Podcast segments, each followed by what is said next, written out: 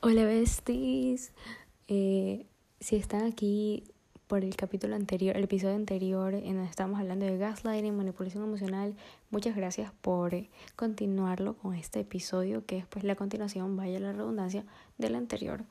Estábamos hablando como para que tengan un poco de contexto, si este es el primer capítulo que escuchan, estamos hablando acerca de cómo a veces replicamos los comportamientos eh, tóxicos de nuestra infancia y de nuestros traumas que nos causaron en nuestra adultez inconscientemente, cómo eh, replicamos las mismas acciones de nuestros padres en cuanto a sus relaciones en nosotros mismos. Eh, pero bueno, les recomiendo muchísimo escuchar primero el podcast anterior, si no lo han escuchado, para que puedan entender este mejor. Pero bueno, sigamos, esta es la continuación. Eh, bye.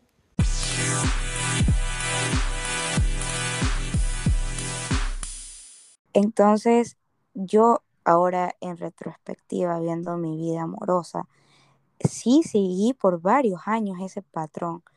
Y a la final me di cuenta que como yo también tenía una familia disfuncional y tengo mis daddy issues, eh, yo siempre buscaba esa parte protectora en mis parejas, o sea, como que alguien que Obviamente lo que no tuviste Exacto, en tu infancia. Y aparte de eso, venía con el plus de que era un patrón de, que de, la, de, la, de, lo que mi mamá había vivido, o sea, la pareja, cómo era, así abusador, que, que trataba mal verbalmente. Eh, sí llegó una pareja que llegó al punto de maltratarme físicamente, pero ya, pues, o sea, tú llegas, o sea, al menos a mí me pasó y dije como que no, yo no quiero seguir el patrón de nadie, o sea, yo quiero una relación sana como sea. Entonces... eh, eh, pero es difícil llegar a eso, es, es todo un proceso. Y es que, y aún, y aún cuando tú un día te levantas y dices, ya, hoy voy a terminar, es que a ver, la gente dice, lo más difícil es dar el primer paso. A veces lo más difícil no es dar el primer paso, a veces lo más difícil es, mantener. seguir, seguir caminando. Exacto. Porque yo mantenerte es complicado. y se termina. Pero luego al día siguiente, ah, lo extrañé. Alegría, entusiasmo. Entonces, o sea, y eso, mantenerse es, eso es lo más difícil. Y por eso que te digo, necesitas un buen como sistema de apoyo de gente que te quiera, que te, que te diga, no, no lo hagas. Pero es que ni aún así, porque cuando uno se determina en, ¿sabes qué? Igual le voy a escribir, uno lo hace como sea, así sea por correo. Claro, es verdad. No sé. Ojalá y también, y también en caso de que nos esté escuchando, no alguien que haya sido gaslighteado, sino un gaslighteador tú también ve a terapia. Porque lo que estás haciendo probablemente tampoco lo haga conscientemente. Porque hay algunos que debido al trauma de alguna otra cosa, o simplemente por, por patrón de sus padres, o porque es algo que viven día a día, creen que eso está bien y que es normal. Y que o lo hacen, o sea, yo pienso que debe haber uno que otro que lo haga inconscientemente. Entonces, eh, también tienen que también tienen, o sea, también hay que hacerse una autoevaluación y decir, a ver, yo estoy gaslightando a mi pareja y por eso yo a veces he evitado los comentarios que antes te dice como por, ah, que estás haciendo solamente es puro drama o estás exagerando o cosas así, porque a veces son cosas que a uno le salen de la nada, pero está mal, o sea, está mal porque estás invalidando los sentimientos de tu pareja cuando en realidad deberías tratar de ver qué es aquello que le molesta y todo lo demás. Y bueno, si está exagerando, tragártelo y no decírselo de esa manera porque sí duele. Y, y porque esa es la realidad de esa persona, o sea, esa es como él, él, o ella lo está viviendo. Exacto, exacto. Entonces es como que simplemente saber manejarlo, o sea, porque, no sé, la comunicación puede ser tan linda y, y es como que es, es bonito comunicarse en realidad.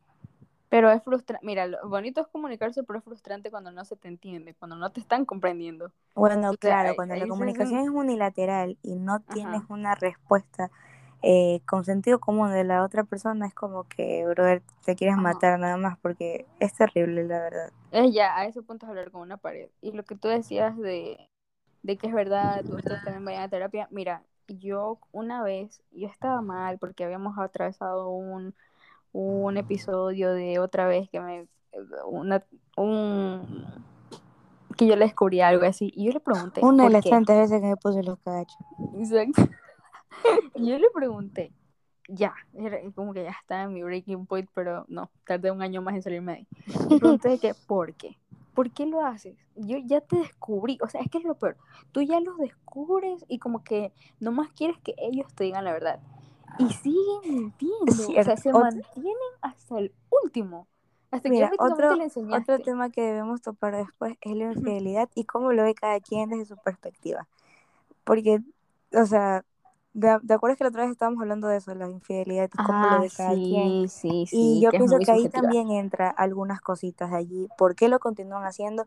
Y es porque lo ven de una manera diferente que, que hasta cierto punto no sé si está mal, pero pero siento que lo ven de una manera muy diferente. O simplemente se hacen los cojudos, una de dos, porque no hay otra claro, Porque, por ejemplo, ya, yo viví toda mi vida pensando que, o sea, es un ejemplo, no soy yo, pero digamos, yo viví toda mi vida pensando en traición para mí es que te acuestes con esa persona.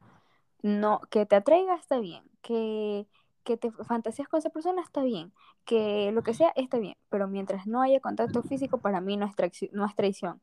Entonces es como que, pero para la otra persona sí pero la otra persona desde, que, desde que le metiste el ojo, desde que empezaste, que se iba a Mira, yo no soy yo no soy una persona religiosa, bueno, ya no, pero en un tiempo sí lo fui y en la Biblia dice que sí es infidelidad, incluso desde cuando miras con deseo a otra persona, o sea, con tus pensamientos están ya.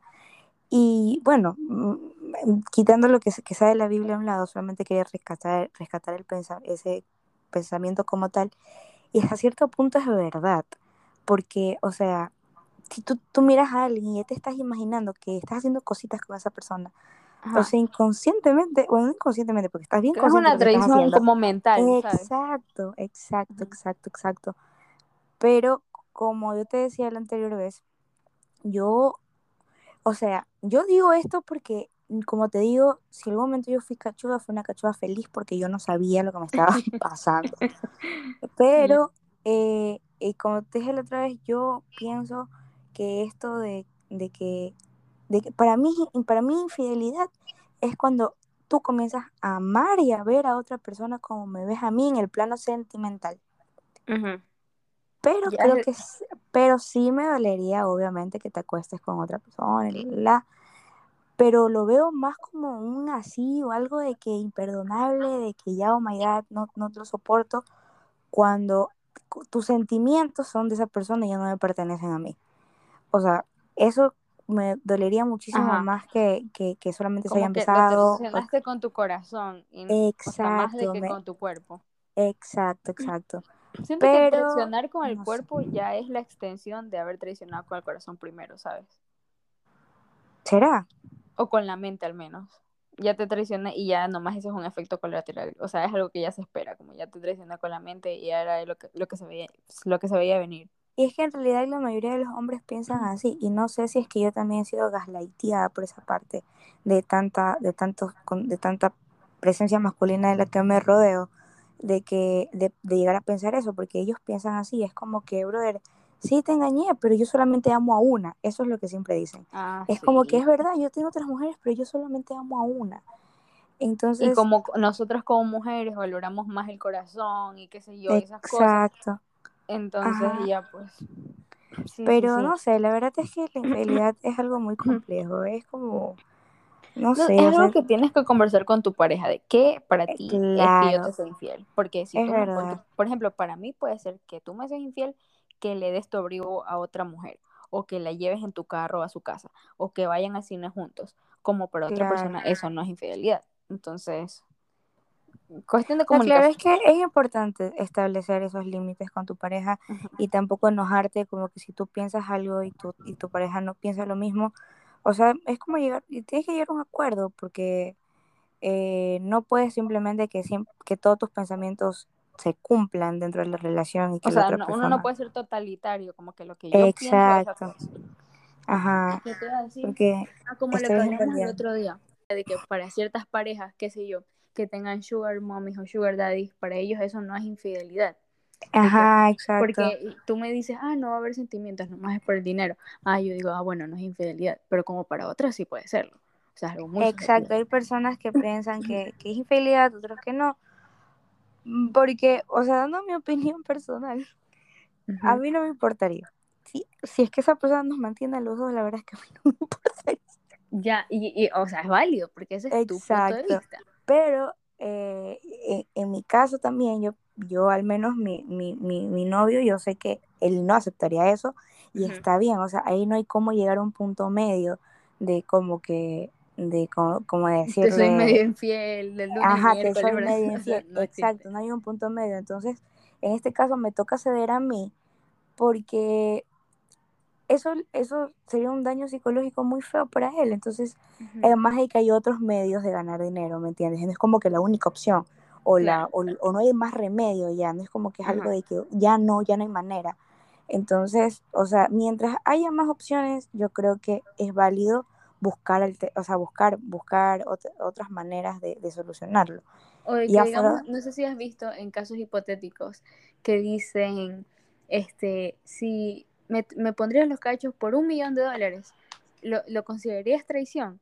Y la mayoría de gente dice como que no, pues por un millón de dólares, hazlo, te invito, llévenme. Exacto, o sea, es que la gente ve mucho su conveniencia en realidad.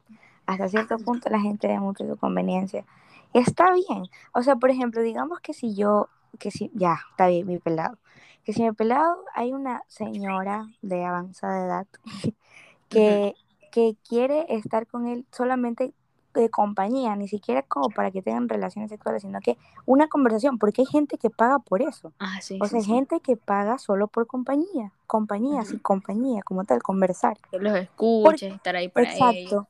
¿Por qué me voy a enojar yo? si está ganando dinero de una forma tan sencilla, en dos, en dos simples pasos. Entonces es como que, y, pero también hay, habría otra persona que lo consideraría infidelidad. Entonces, o sea, son casos y casos, la verdad. Y yo no juzgo, en serio, yo no juzgo a nadie en, ese, en el tema de la infidelidad. Si tú crees que porque me miró es infiel, está bien, pero solucionalo con tu pareja. y, eso, oye, qué estorbosa la parte de cuando tú que no eres el culpable y eres un efecto colateral, por ejemplo, tu novio me escribió a mí y yo termino mal. Porque te dije Exacto. Uy, no sean así, de verdad, no sean así. Si alguien les escribe a decirles que algo está pasando, presten la atención, sean amables, como que si deciden no creerles, pues díganle muchas gracias, está bien. Y ustedes verán qué hacen con esa información. Exacto. y ustedes ven qué hacen con esa información, si quieren averiguar por otra parte, si quieren, eh, no sé, lo que sea para averiguar más, pero no sean de a ver con esa persona porque ella no tiene nada que ver. Esa persona, esa persona que te, está, eh, dentro de lo que ella piensa, te está haciendo un favor.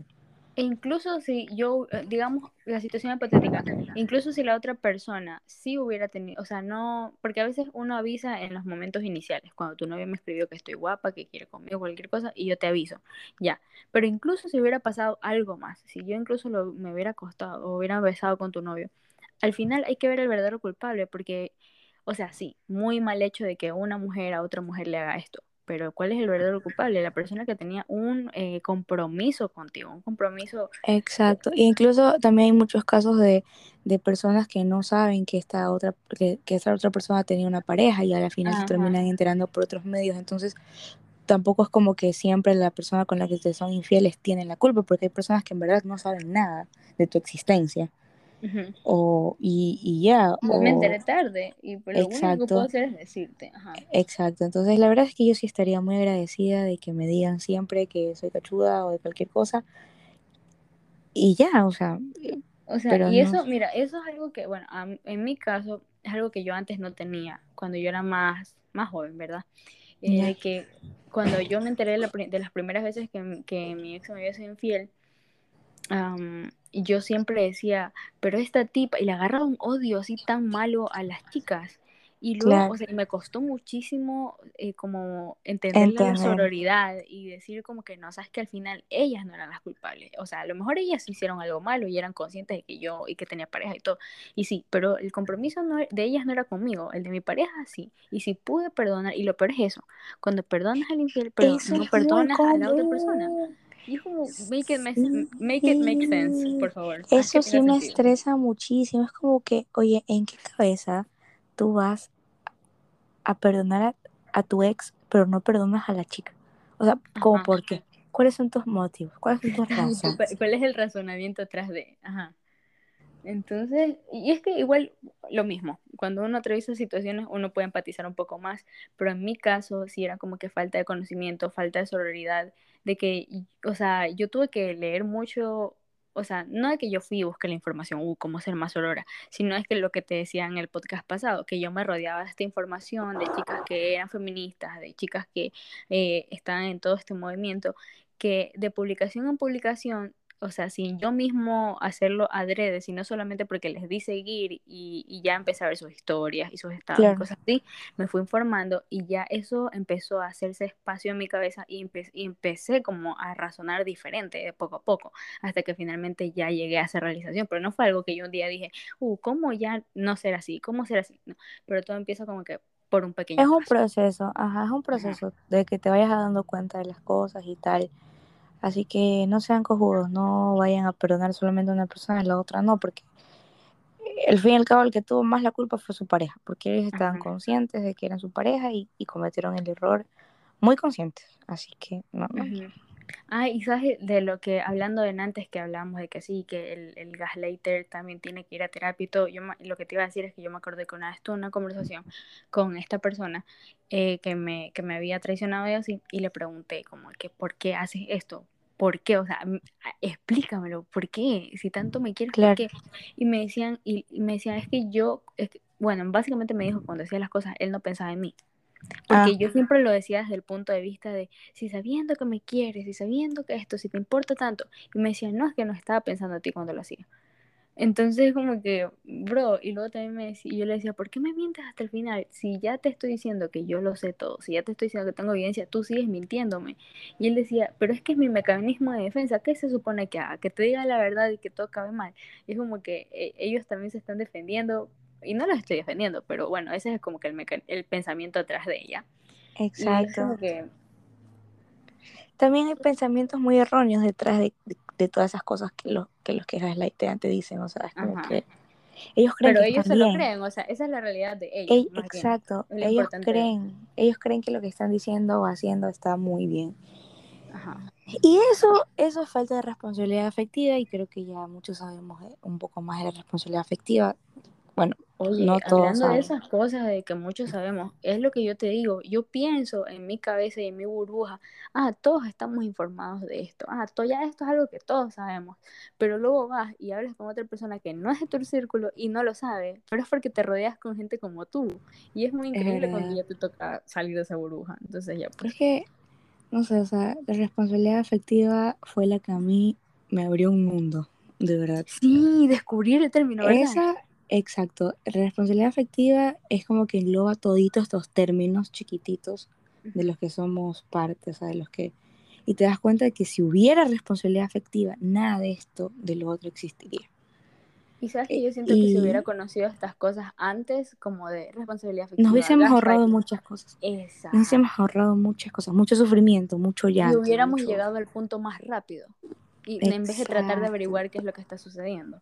Exacto, exacto, exacto. Es que, no sé, las futuras generaciones sí están bendecidas. un poco. Lo, tienen un poquito más fácil que nosotros, Exacto, porque nosotros estuvimos como descubriendo para darles a ellos que, que, que no me molesta. Nosotros caminamos para que ustedes puedan correr. Exacto, no, no me molesta, pero porque al fin y al cabo se ha aprendido mucho de las cosas que es llorado por algunos hueputas. Pero eh, lo hubiese preferido evitar, claro que sí. Obviamente. y sabes lo, que, pensaba, de que una parte de mí, o sea, suena feo decirlo, pero una parte de mí igual está agradecida de haber estado en una relación tóxica porque ya sé lo que no voy a aguantar, ya sé cuál es el de que debería ser mi breaking. Las red flags, ya sabes cuáles son las red flags y ya tienes todo. Como, como toda la vida haber vivido relaciones sanas y no saberle. ¿eh? Así que yo recomiendo. Oye, oye, oye, y algo muy, muy importante es la transición de una relación tóxica a una relación sana. Yo, yo cuando, cuando leí eso antes de tener mi relación actual, yo dije, pero, pero qué, complicado puede ser, o sea, nada más mejor pues estar en una relación sana, pero no, no, no, no, no, no, no, no, no, no.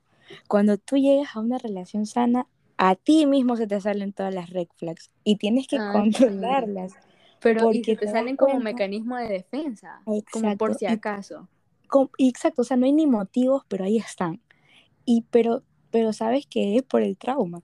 Entonces es muy difícil controlar esa parte de, de que de decir a ti misma, oye, tranquila, mira, estás ahora en tu safe, place, tranquila, no pasa nada, todo está bien, no tienes por qué actuar como loquita, todo está bien. Bueno, nunca actuamos como loquitas, en realidad, eso es lo que nos hacían creer, pero, o sea, de que todo está bien, es muy complicado, de verdad, es muy, muy, muy, muy complicado, porque a veces, o sea, por ejemplo, la típica es que eh, uno de mis ex, por ejemplo, mm, odiaba que yo esté ebria o que fumara o que, o que esas cosas, mientras que eh, mi novio actual, cuando estoy ebria, me cuida, o sea, está pendiente de mí, o simplemente le da gusto oír las huevadas que hablo cuando estoy ya, ya mal, o cosas así, no me hace sentir mal. Entonces, tú puedes llegar a pensar que eso es falta de importancia, por ejemplo. Como que, ah, no le importa. Cuando vienes de una relación tóxica. Exacto. No le importa lo suficiente y por eso no me reclama. Uno llega a tener esos pensamientos en verdad. Y luego te das cuenta como que no, no, no lo quita del centro. Las cosas no Simplemente son así. así es una Simplemente así es como siempre debió ser. Entonces, Exacto. es la verdad es que sí es difícil, es, bien, bien difícil, al menos los primeros meses tú te quedas como que, mm, ¿qué está pasando? ¿Por qué esto se siente tan bien? Aquí algo, algo tiene que salir mal. Y estás en alerta constante, al menos los primeros meses. Exacto, siempre estás así. Así, ¿En qué momento me la va, me la ¿En qué momento me va a ver la cara? Exacto. Y, hay que tener paciencia, hay que tener paciencia, full paciencia. Y mira, lo que, te, lo que también te iba a decir es que por eso es importante también la conversación pre-relación, porque yo no sé de dónde vienes, yo no sé si acabas de salir de una relación tóxica y cuando y si ya lo sé, pues ya yo vengo como que un poquito mentalizado de que a lo mejor vayas a tener reacciones a mis tratos porque nunca te han tratado así, pero si no lo sé, no sabré qué hacer. Claro, o sea, es que hay personas que no les gusta hablar de sus relaciones pasadas, pero la verdad es que a mí se me hace muy importante. No no en el, no en el plano de, de, hacer ridiculizar a tu ex o ponerlo en el plano de que está loco o loca, sino más bien para que eh, eh, tu actual pareja sepa qué es lo que a ti te hizo sentir mal. Exacto. Y lo que te hizo sentir mal y lo que te hace sentir bien, etcétera. Entonces, sí es importante realmente para mí hablar de, mis relaciones pasadas, aunque es una conversación que cuesta tener. Pero hay que tener, hay que tener esas conversaciones difíciles si realmente quieren tener una relación sana, un amor bonito, etcétera. Hay conversaciones difíciles de por medio, porque es parte igual de madurar y de crecer, tener ese tipo de conversaciones que no quieres tener. Cuando tú estás en una relación, mira, a mí yo siempre, en cada relación que he estado, yo siempre he dado todo de mí. Y si me fallan, de verdad que puedes tener muy cliché, pero tú hasta cierto punto te sientes bien porque sabes que hiciste las cosas bien y que diste todo de ti y que estás bien con esa persona. Si ya te fallan, no es tu culpa. No, no. Esto que me estás diciendo, este, me recuerda a, ¿sabes qué diste todo de ti? Me recuerda también algo que me decía mi gaslighter. Me decía, bueno, al menos si esto se termina, sabré que yo doy todo, que no sé qué. Y como que, o yo esa es la típica. Esa es la típica, esa es la típica, esa es la típica. Entonces, y eso y son de las cosas que te hacen dudar otra vez. Y tú dices, realmente, estoy exagerando. Y vuelves, y, no, sí. Y, también, también está el gaslighteo silencioso, porque eso de ignorar a la gente y ah, hacerle prácticamente ghosting también es un tipo de Oye, porque Oye, es que eso, eso sí es horrible. Eso es peor que el deslete. Yo, yo tengo, yo tengo mi top 5 de traumas. y el, y el gosteo está en número uno porque el gosteo te quema, te arde, te lastima. No entiendes, te confunde. Es como morir lentamente, en verdad. Yo desde ahí aprendí. ¿Mande? Al mismo tiempo, no sé si tú has sido el ghoster. Exacto. Bueno, o sea, la verdad es que yo desde ahí, en, o sea, desde que yo fui víctima, he tratado de no, exacto, empatizarlo, porque es terrible, oye, es terrible en verdad desaparecer de un día para el otro de la vida de una persona. Y más terrible aún es aparecer como sin nada. y otra vez irte, y otra vez aparecer, y otra vez irte, y otra vez aparecer. Psicológicamente terminas en la mierda, de verdad. O sea, psicológicamente ya no sabes simplemente qué está pasando. Es como que... Y eso es gaslighteo también, porque al fin y al cabo te manipulan de cierta forma que de que como que te dicen, ya mira, yo te costeo, pero voy a volver, tú sabes que voy a volver. Entonces, te están engañando también.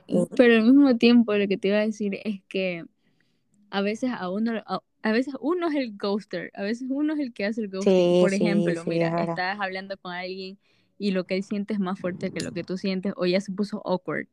Y es difícil tener esa conversación de que tú te estás enculando y yo no, y cómo te rechazo, o sea, es bien difícil.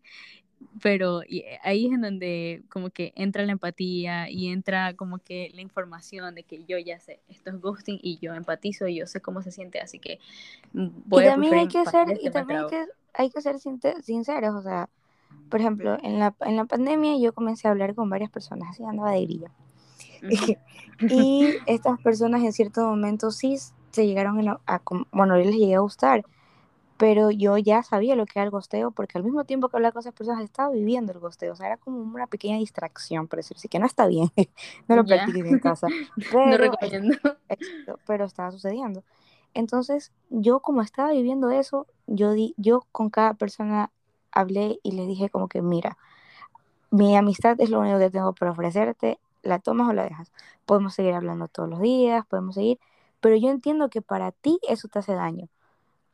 Y si quieres continuamos hablando y si no, yo también lo entiendo y cuando estés listo para volver a ser amigos, pero tener un cierre, o sea, es importante tener un cierre, una despedida, un algo, porque eso de desaparecer de buenas a primeras y simplemente como si nada.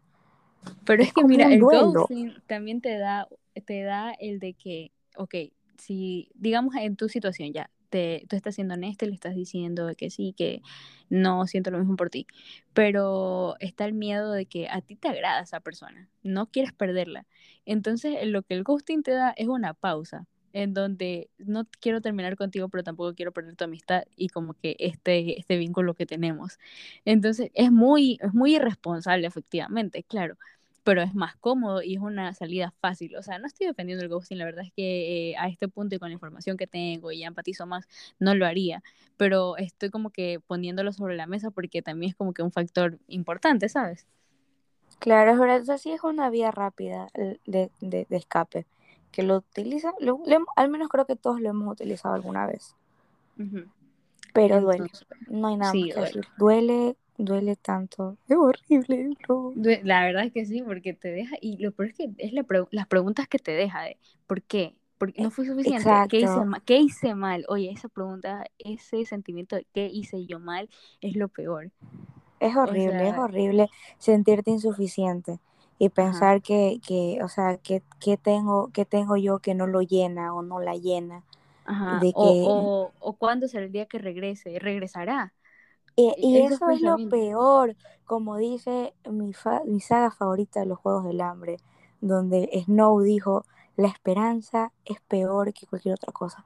Porque una vez que tú tienes un gramo de esperanza, que te la dio esa misma persona después del primer ghosting, porque aferradísimo así, aferradísimo. Y ahí crea, mira, el ghosting, el gaslighting y todas estas, todos estos términos crean con dependencia emocional. Y la dependencia emocional es otro tema muy amplio que una vez en un libro de Walter Rizzo, o Rizzo, no sé cómo se pronuncia su apellido, él decía que más fácil es vencer el cáncer que vencer la codependencia emocional. Y es verdad. Porque la dependencia emocional es una de las partes, creo que, de la psicología que más difícil se le hace a un psicólogo ayudarte. Porque qué complicado es tú de soltarte de alguien. Oye, es como una droga, es como intentar dejar una droga. Exacto, exacto, exacto, exacto. Es una droga donde te dan un poquito y tú eres feliz. Un poquito, si te dan migajas y tú eres feliz. Y te aunque sepas que son migajas, tú estás feliz con tu migaja. Y cuando te las quitan, es como abstinencia, de verdad. O sea, te pones mal, te da de todo, o sea, te da de todo. Creo que depende de cada persona. ansiedad, todo y lo único que, piensas es todo esto se solucionaría si esa persona me diera otro poquito. O una, un hola, hasta con un hola, una reacción en Facebook, un, un, hasta un visto, hijo de puta. Tú lo un visto. Que en la vida de esa persona. Exacto, me ama, me ama. De ley me ama, pero no me contesta porque ya, pero me ama. Ajá. Y, y, ese gramo de esperanza, ese gramo de esperanza es lo peor que te puede pasar. porque Pero, pero ¿cómo evitas? ¿Cómo evitas caer Porque cuando estás con alguien, es lo que hablamos, todo el tiempo quieres estar con esa persona. Y es que, ¿cómo evito que mi felicidad la dependa de ti? O sea, lo que yo, porque yo, hay un libro que, que, creo que todos deberíamos leer, lo que es, de Walter Rizzo, que se llama, de, o sea, trata esto de la dependencia emocional. Si no me equivoco, tiene el mismo nombre o no, pero ese libro a mí me ayudó muchísimo. Pero la cosa es que todo esto viene del amor propio. Porque una vez que uno cultiva amor propio, tú siempre te vas a poner en primer lugar antes que esa persona. Y no significa ser egoísta, sino que tú sabes cuáles son los límites. Y, pero es que esto es un entrenamiento mental muy heavy. O sea, no es como que, ah, mañana yo ya, amor propio y sí, hoy, a partir de hoy me amo. Exacto. Pero, pero el amor propio es la clave de muchos este, o sea, es el antídoto de muchos, de muchos de estos problemas y estos males de cómo solucionarlo, porque digamos, yo, la, la dependencia emocional es básicamente que tus emociones se basen en lo que esa persona haga. Por ejemplo, habían días en que eh, eh, la persona con la que yo estaba antes no me escribía. Y yo me sentía bajón, bajoncísimo, bajoncísimo. Me ponía hola después de mil horas y yo ya, feliz serotonina al 100, serotonina, ¿cómo es serotonina? Perdón, serotonina. Serotonina, al 100, yo felizota y todo lo demás. Pero luego, cuando ya te comienzas a educar un poco en todo esto del tema de la dependencia, te pones a pensar como que hay otras actividades que también te pueden hacer feliz, ¿me entiendes? En lugar de estar pensando 24/7 que solamente ese hola te daría felicidad, comienza a hacer algo, cualquier cosita que, que te mantenga distraído. Y ahí te vas a ir dando cuenta de que no todo gira alrededor a esa persona y que realmente puedes pasarla bien sin esa persona. Entonces, y una vez que uno descubre cosas que a uno lo llenan, el amor propio va aumentando. Entonces, eh, y no es tan sencillo como suena en realidad, no es como que, ah, eh, ya voy a poner a escuchar música y ya va a estar al 100. O sea, es, es, de un proceso de, de, de, de, encontrarse con uno mismo que yo aún no lo termino. Pero sin embargo, muy pero sin embargo, perdón, fue redundante. Sin embargo, eh, ese libro que les digo eh, me ayudó muchísimo, que es más, lo tengo aquí, voy a buscar el nombre porque deberían leerlo, sinceramente, es un muy, muy buen libro. Vale, y lo que, lo que te iba a decir es que, en lo que encuentres el nombre, es que...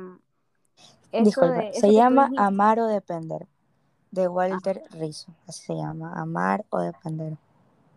Este, este podcast no está sponsoreado. Así, no está pero si nos quieren sponsorear, creo que sí, bienvenidos sean.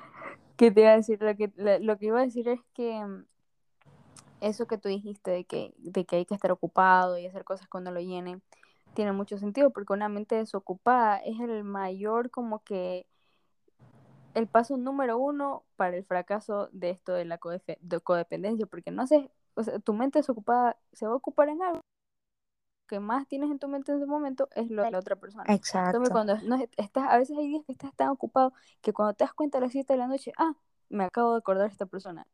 Y, o sea, y, es bueno no estar todo el día en eso. Entonces, como que mantenerte entretenido, lea un libro, sal. Por ejemplo, mira, ahorita estaba leyendo, yo he subrayado muchas partes del libro, y este man define el apego emocional. Dice, el apego es adicción Depender de la persona que se ama es una manera de enterrarse en vida, un acto de automutilación psicológica donde el amor propio, el autorrespeto y la esencia de uno mismo son ofrendados y regalados irracionalmente. Y es cierto. Oye, qué, es palabras tan crudas, pero tan reales. Exacto. Dice que en algunos muchos casos, pese a lo nocivo de la relación, las personas son incapaces de ponerle fin, y es lo que nos pasa la mayoría.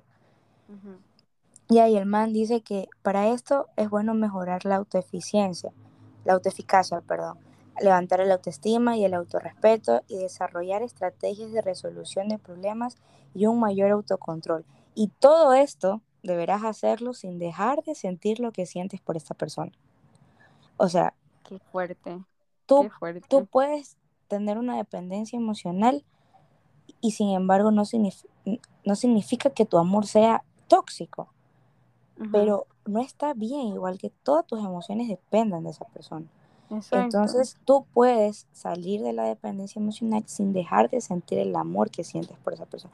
En realidad ese proceso lo vives aún sintiendo algo por esa persona porque eh, no te vas a poder desapegar de la noche a la mañana, entonces es complicadísimo. Y aparte es muy, me parece muy reconfortante eso que dijiste de que todos estos procesos los puedes vivir aún estando en eso, porque a veces uno piensa, este, tengo que salir primero de esto para empezar a amarme, tengo que salir primero de esto para empezar a Exacto, no, lo puedes hacer durante, o sea, lo puedes hacer durante. Se puede, puedes hacerlo y que te duela y es normal y está bien. Y creo que es hasta mejor hacerlo durante porque así el proceso como que va siendo menos tedioso. O sea, como que al momento de que ya decides dejarlo, ya es como un poco más firme la decisión y no estás tambaleando, sino que ya te has como que reconstruido un chance y ya sabes qué puedes hacer y cosas así. O Pero si decides no dejarlo porque de repente el malo no, no está haciendo nada malo, ajá. Pero ya vas con un take más maduro, en donde si algún día esa persona decide desaparecer o le pasa algo a esa persona, te va a doler, pero no te va a destrozar la psiquis ni te va a causar ansiedad, depresión, o sea, va a doler, pero vas a poder seguir adelante. Exacto. Una vez mi novio, uno de los tantos párrafos cursis que me manda, que son bellos, él me dijo que, que él, él quisiera ser feliz conmigo toda su vida, pero que él está consciente de que también puede ser feliz aunque no esté conmigo. Y a mí eso me llenó el alma, fuera de joda, porque es, es, increíble, ¿entiendes? Que, que, que, se dé cuenta ese tipo de cosas, exacto, que se dé que se dé cuenta ese tipo de cosas de que ambos podemos ser felices, estemos o no el uno con el otro. Y, yo quisiera llegar a ese punto. El tic de que tú me haces feliz es el amor propio, bro. El tic de que tú me haces feliz. O sea, que yo puedo ser feliz en también puedo ser feliz en ti. Exacto. ese debería ser el goal de toda persona. Ajá, Saber que puedes ser feliz soy feliz en ti pero también soy feliz contigo y prefiero estar contigo. O sea, eso suena más bonito de no puedo vivir sin ti. No, porque acá ya hay amor propio y yo sé que esa persona se ama. Y aparte, para amar a otro, o sea, primero tengo que amarme a mí mismo. Y eso como que te reafirma la seguridad en la relación de que si esta persona se ama, ¿por qué no a mí? O sea, y no, es que, y, sabes que esa es, eh, una vez me puse a analizar esa frase. Y hay gente que le lleva a la contraria y como que dice, no, yo puedo, yo puedo amar a alguien aunque yo me sienta destruido conmigo mismo y tal. Pero es que esa frase no quiere decir que tú no puedas amar a alguien si no te amas a ti mismo. Pero lo que no vas a hacer es respetarte a ti dentro de una relación. Y por lo tanto no vas a poder dar tu 100%, porque si tú no tienes respeto y no te pones límites, entonces no le vas a estar dando un amor sano, sino que le vas a estar dando un amor a tu conveniencia y tratar de llenar todos esos huecos emocionales que tienes. O sea, exacto, es un amor tóxico, insano, que, que no... y realmente le quieres dar ese amor a la persona que según tú amas, o sea, realmente eso es lo que le quieres dar, incluso hasta por amor ya, que si no, que si no te amas a ti mismo, pero tú aclamas amar mucho a otra persona, incluso por ese amor yo me voy a poner a mí primero para poder amarte correctamente. Exacto, para, para saber qué, qué es lo que a ti te hace bien, porque mientras tú estés bien, tu relación puede estar bien. Porque definitivamente si tú estás totalmente emocional, estás emocionalmente mal, ¿cómo vas a poder, o sea, tener a alguien más, prácticamente? Y darle si no, puedes, si no puedes ni contigo mismo, o sea, no puedes cargarte a ti mismo, ¿cómo vas a poder ayudarlo a él o a ella cuando esté mal? porque no siempre se van a estar los dos al 100, o no o yo no pienso al menos que la relación es esto de 50-50, sino de que a veces uno va a tener un porcentaje más alto, pero el verdad es que el otro lo complemente.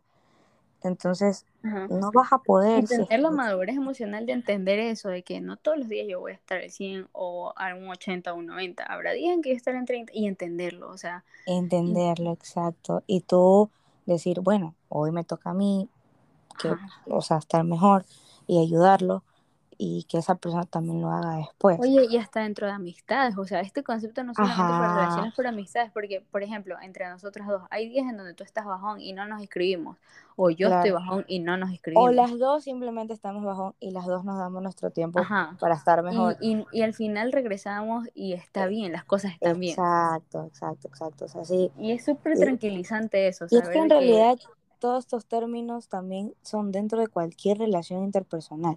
O sea, no solamente son con las relaciones de, de ¿cómo se llama?, de, de, pareja, porque yo también he vivido un ghosting y gaslighting en, dentro de una amistad.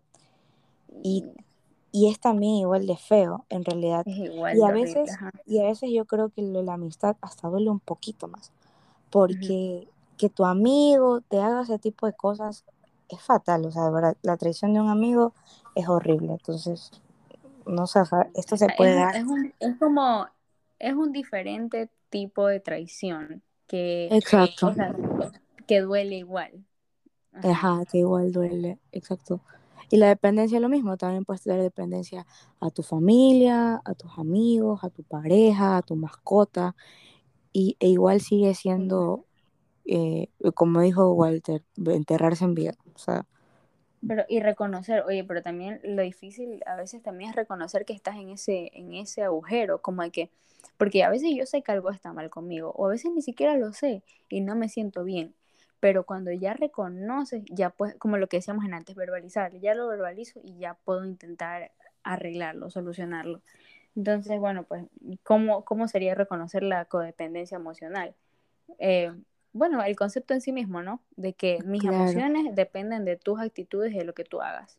Exacto, ya una vez que tú veas que muy fácil, o sea, no, bueno, tampoco es muy fácil, pero, o sea, cuando tú ya veas que, ah, estás triste todo el día porque esa persona no te ha mandado ni un solo mensaje y tristeza se basa por eso, ya, ¿estás empezando o ya estás dentro de esa dependencia? Entonces, huye. Huye, sí, de verdad. No, y, es que con todas tus fuerzas, porque eso es como, eh, eh, una vez yo tuve este pensamiento y es como que huye y hazlo con todas tus fuerzas, incluso si en tu cabeza esta situación no es tan importante, hazlo porque si te, si te permites ese momento de debilidad en el que piensas, ah, no es la gran cosa, o lo haré después, ya luego después va a ser muy tarde. Siempre Exacto, porque como un cáncer se va expandiendo, en verdad, o sea, se va expandiendo al punto en que ya es, es completamente parte de ese cáncer y te mueres. O sea, ya estás en la peor etapa y salir de allí, sí, uff, no sé. Y a veces hay que ser este estratégico, como de que si ya estás viendo una tendencia en donde para nada va a terminar bien, mejor termino ahora, que aunque me va a doler, no me va a doler tanto que si ya desperdicié dos, tres años de mi vida. Exacto, o sea, tienes que analizar la verdad tus opciones y decir como que mm, prefiero sufrir ahora o sufrir después o, o no sufrir nunca, que es mejor. O, o, ya, o cuestionarte, como que a lo mejor estás en una situación en donde él, él, o ella te dijo, ya voy a cambiar, pero ya te lo dijo tres veces más y no lo hizo. Ya, pues yo creo que el claro, mensaje ya. claro. El mensaje, claro, el mensaje es claro también de, de que hay que parar con eso. Y yo siento que a este punto, con todo lo que yo he pasado, eh, hasta siento que si entrara en una relación, yo hasta por si acaso siento que huiría. Como que ya no, ni siquiera el beneficio de la duda para mí es algo que es un privilegio, ya a este punto darle a alguien, porque a una persona le di tanto el beneficio de la duda, entonces siento que si empiezo a ver tendencias tóxicas hasta por si no lo es, pero lo va a hacer, yo me iría. Y eso es lo, que te decía de haber ya estado en una relación tóxica siempre también es bueno comunicarlas, pues no antes de, de ah, huir. Claro, claro, claro. Claro, como que decirle, oye, mira, esto no me gusta, y si esa persona, dale su tiempo para que, para que lo cambie, si no lo cambia es porque simplemente no le interesa lo que a ti te está sucediendo en cuanto a esa emoción. Y siento, y, no sé si has escuchado eso de que, de los límites y de cómo yo una vez escuché este consejo, ya, bueno, con eso ya hasta aquí, porque ya escuché este consejo de que dale a tu pareja un límite pequeño, qué sé yo, no me llames después de las 11, o no me escribas cuando estoy en casa de mis papás, o esto, dale un límite A ver cómo lo toma. A ver cómo lo toma, y si y ya cuando, cuando tú ves eso, y si lo respeta, bien, pero si no, imagínate, si un límite pequeño no lo puedo respetar, ¿cómo va a ser con los límites más grandes? Exacto, o sea, no lo había visto de esa forma, ¿sabes? Ahorita mismo le escribo a Cristina. Ahorita la práctica en estos momentos. Exacto, es que sí, y tiene muchísimo sentido, y es algo que también, ahorita no tengo pareja, ¿no? Pero el día que tenga, como que ya tengo estas o sea, tampoco y ya sé.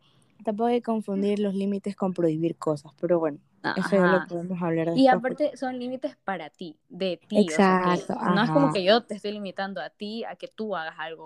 Como que te diga, ah, no puedes beber y, y, o no puedes salir hoy día a esta fiesta que tienes. Y como que si cumple, no, o sea es algo cerca de, mí, del respeto que me tienes hacia mí, ajá.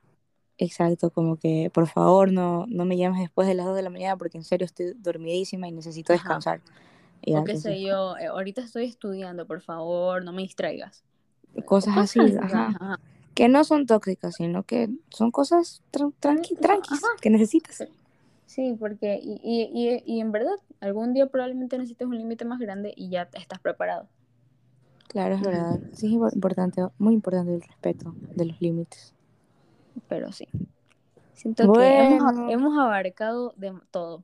no mentira, pero la mayoría de cosas de como es que una cosa lleva a otra, una cosa lleva a otra. Y todo está relacionado. Exacto, entonces ya pero bueno, ahora sí se termina este. Eh, muchas gracias por escuchar este podcast nuevamente a las... Oye, me salen como 10 personas que escuchan mi podcast y yo soy la persona más feliz del mundo. Oh, qué lindo, verdad. O sea, si llegaron a este punto, en verdad, muchísimas gracias por escucharnos.